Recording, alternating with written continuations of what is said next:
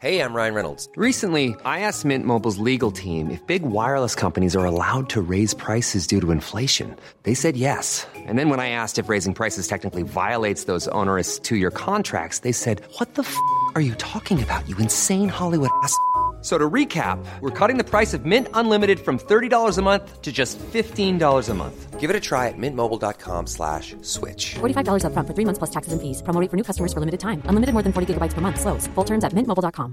Quality sleep is essential. That's why the Sleep Number Smart Bed is designed for your ever evolving sleep needs. Need a bed that's firmer or softer on either side? Helps you sleep at a comfortable temperature? Sleep Number Smart Beds let you individualize your comfort so you sleep better together. JD Power ranks Sleep Number number 1 in customer satisfaction with mattresses purchased in-store. And now, save 50% on the Sleep Number limited edition Smart Bed for a limited time. For JD Power 2023 award information, visit jdpower.com/awards. Only at a Sleep Number store or sleepnumber.com. I'm Sandra, and I'm just the professional your small business was looking for. But you didn't hire me because you didn't use LinkedIn jobs. LinkedIn has professionals you can't find anywhere else, including those who aren't actively looking for a new job but might be open to the perfect role, like me. In a given month, over 70% of LinkedIn users don't visit other leading job sites. So if you're not looking on LinkedIn, you'll miss out on great candidates like Sandra. Start hiring professionals like a professional. Post your free job on linkedin.com/achieve today. یک نفر با پلیس تماس می‌گیره. صدایی که پشت خط شنیده میشه ترسیده. زیر صدای اون ترانه های انجیل و آهنگ های مذهبیه. زن کمک می‌خواد. اتفاق وحشتناکی افتاده.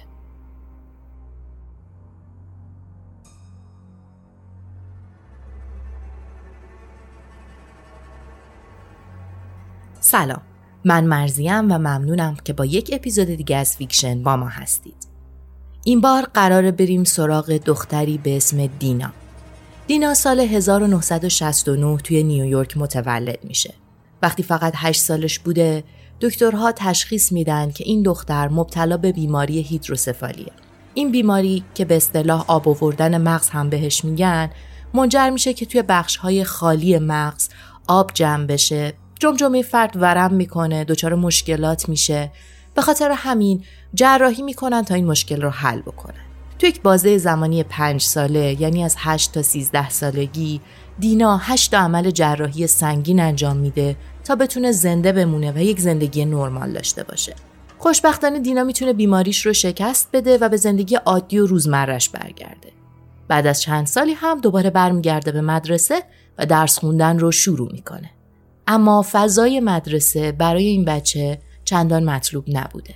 دینا همیشه تلاش می‌کرده بهترین باشه اما خب به خاطر جراحی های زیاد موهای سرش رو تراشیده بوده و خب بچه های دیگه هم مسخرش می‌کردن. بهش لقب های نامناسب می‌دادن. مدام تحقیرش می‌کردن. بچه های مدرسه به خاطر کچل بودن دینا هر روز زندگی رو براش سخت در می‌کردن. اما دینا هر جوری که بود مدرسش رو تموم می‌کنه و بعد از فارغ و تحصیل شدن هم وارد کالج میشه. تو همون ترمای اول با شخصی به اسم جان اشلوسر آشنا میشه. این دو نفر خیلی زود به هم علاقه مند میشن. جان چندان آدم مناسبی نبوده.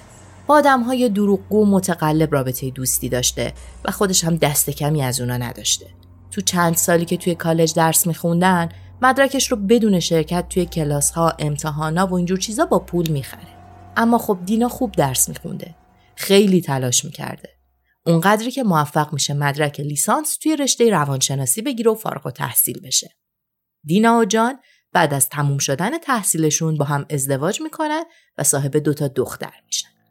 دینا توی خونه میمونده مراقب بچه ها بوده و جان سر کار می‌رفته. به نظر زندگی خوبی داشتن. تا اینکه جان از کارش اخراج میشه و خانواده خیلی شدید درگیر مسائل مالی میشن. این مشکلات مالی و بدبختی هایی که سرشون میاد اوایل سال 2000 جان و دینا توی همین درگیری ها و آشوب و ناآرومی های زندگیشون با یک کلیسای آشنا میشن به اسم آب زندگی توی تگزاس. این کلیسا رو یک دامپزشک که حالا تبدیل به کشیش شده بوده اداره می‌کرده. دیویدسون یک کشیشی بوده که مدعی بوده خدا شخصا خودش با اون صحبت می‌کنه. دیویدسون یک مؤسسه ای رو تأسیس کرده بوده که افراد اون جمع اون رو پیامبر خودشون می‌دیدن. اونا باورهای عجیب و غریب و غیر اقلانی داشتن و زندگی خودشون رو فدای این مذهب جدید کرده بودن. البته بهتره بگیم فرقه. جان اصلا توی خانواده مذهبی بزرگ نشده بوده و اعتقاد چندانی به انجیل و مسیح نداشته.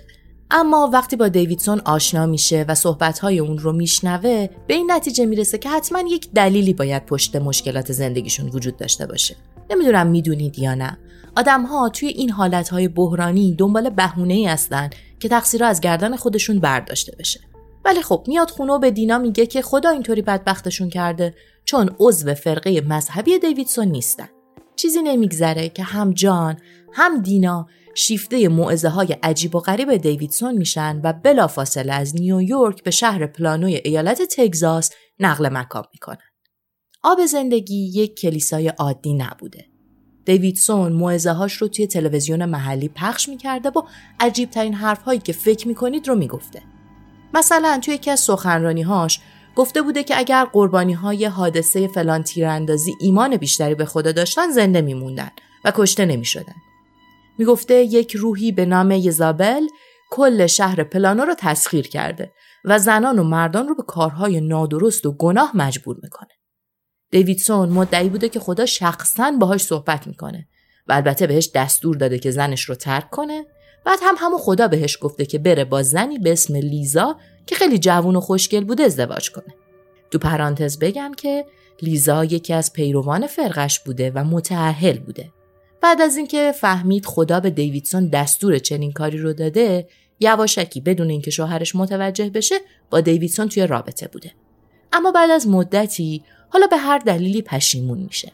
وقتی می‌خواد رابطهش رو با این مرد قطع بکنه، دیویدسون سعی می‌کنه لیزا رو خفه کنه. لیزا موفق میشه از دستش فرار کنه. اما مدت کوتاهی بعد از این ماجرا دیویدسون یک برنامه جدید میچینه. اون توی یکی از سخنرانیهاش میگه که لیزا داره فضای فرقه رو مسموم می‌کنه و آدم بدیه. بعد از این سخنرانی اعضای فرقه خانواده لیزا رو تهدید می‌کنن و این خانواده اونقدر میترسن که مجبور میشن از خونشون فرار کنن و برن یه جای دیگه مخفی بشن. توی چنین شرایطی جان و دینا تصمیم گرفتن تا خادمان واقعی کلیسای آب زندگی بشن و پیرو فرقه دیویدسون. توی این زمان حال روحی روانی دینا اصلا خوب نبوده. یعنی مشخص بوده که این زن داره با افسردگی شدید و اختلالات روانی دست و پنجه نرم می‌کنه. اما این فرقه یه سری باور دیگه هم داشتن. اونا کلا به بیمارستان مراجعه نمی‌کردن. دیویدسون به عنوان رهبر این فرقه معتقد بوده که دکترها جادوگرن و اصلا چیزی به اسم بیماری روانی وجود نداره.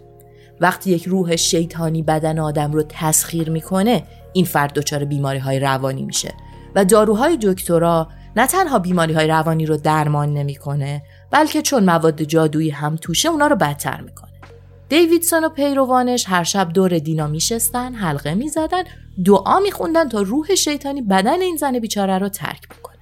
بعد از چند هفته مادر دینا یک خانمی بوده به اسم کانی میاد خونه دخترش تا ببینه وضع زندگی دخترش از چه قراره.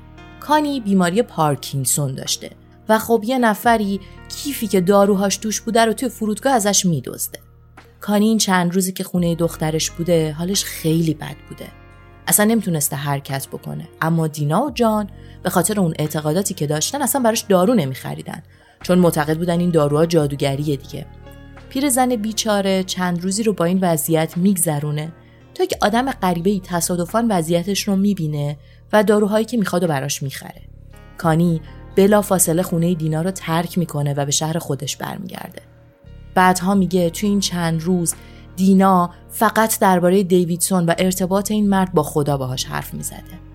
می‌رسیم به سال 2004. توی ژانویه 2004 دینا و جان صاحب سومین بچهشون میشن و اسمش رو مارگارت می‌ذارن و خب به اختصار هم مگی صداش می‌کردن. زمان تولد مگی اوضاع روحی و روانی دینا بدتر و بدتر میشه.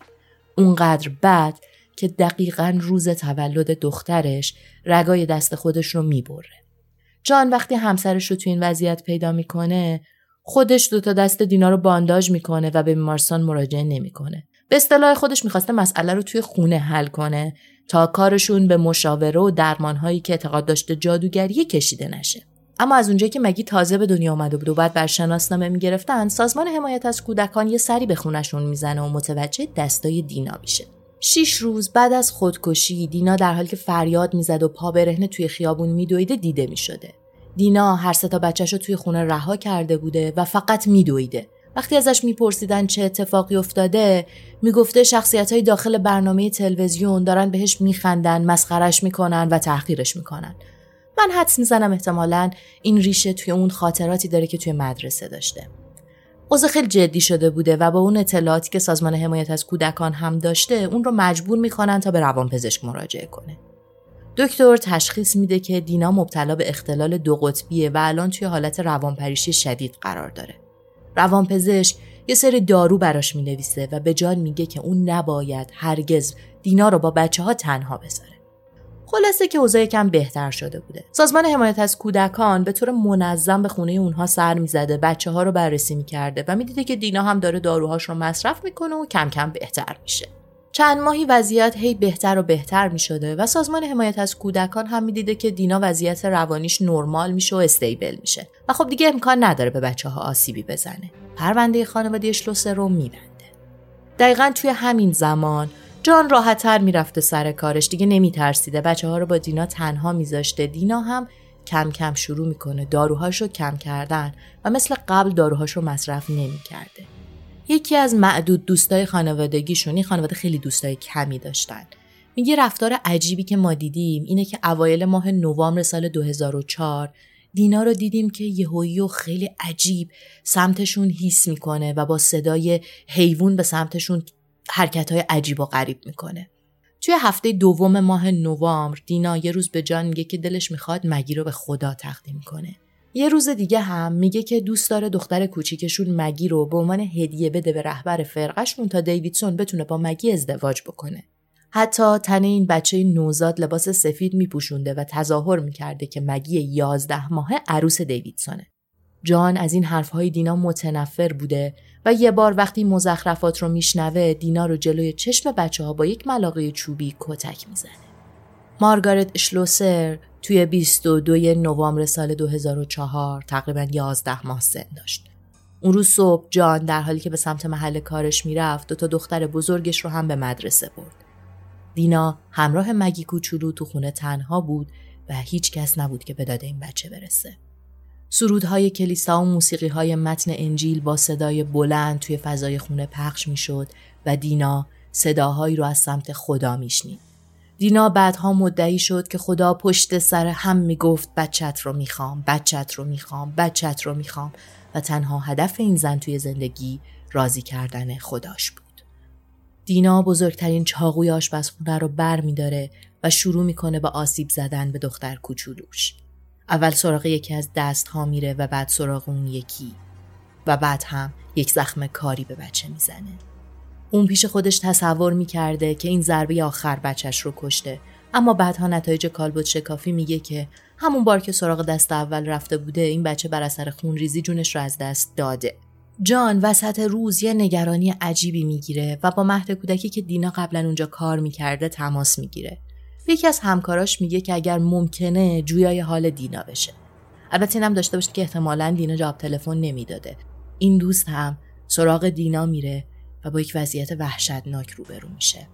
همون لحظه مادر اعتراف می‌کنه که دختر خودش رو کشته و اون زن هم با صدای ترسیده بلا فاصله با پلیس تماس می‌گیره. وقتی پلیس به محل حادثه می‌رسه دینا رو در حالی می‌بینه که زیر لب سرودهای کلیسا رو زمزمه می‌کرده. دختر یازده ماهش غرق در خون بوده و یک چاقوی بزرگ هم توی دستاش بوده. هنوز چاقو رو نگه داشته بوده.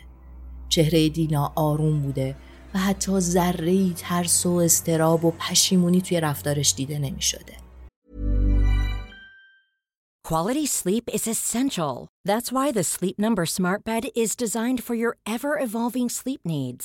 Need a bed that's firmer or softer on either side? Helps you sleep at a comfortable temperature? Sleep Number Smart Beds let you individualize your comfort so you sleep better together. JD Power ranks Sleep Number number 1 in customer satisfaction with mattresses purchased in-store. And now, save 50% on the Sleep Number limited edition Smart Bed for a limited time. For JD Power 2023 award information, visit jdpower.com/awards. Only at a Sleep Number store or sleepnumber.com. One size fits all seemed like a good idea for clothes Nice dress. Uh, it's a it's a t-shirt. until you tried it on. Same goes for your healthcare.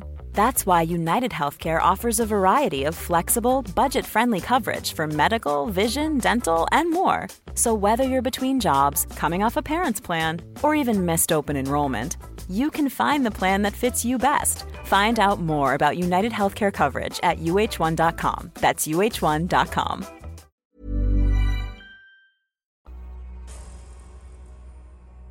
وقتی که دینا رو به اداره پلیس منتقل می‌کنن این زن برای ساعتهای طولانی فقط دو تا جمله رو تکرار می‌کرده. ممنونم مسیح. خدایا ازت ممنونم. همش همین جمله رو می‌گفته. در طول محاکمه خب کاملا مشخص بوده که دینا قراره به دلیل جنون بیگناه شناخته بشه. اما باز هم دادگاه توجه زیادی رو به کلیسای آب زندگی نشون میده. دیویدسون رو به دادگاه میارن و دیویدسون شهادت میده که با وجود حضور مکرر دینا توی کلیسا این زن رو به سختی می‌شناسه. البته در جریانید که کاملا دروغ می‌گفته دیگه. ما قبلا گفتیم که نمیذاشته بره دکتر و میشستن دورش و مراسم مذهبی برگزار می‌کردن. توی دادگاه میگه اطلاعات زیادی از این زن نداره و اصلا اونو نمی‌شناسه.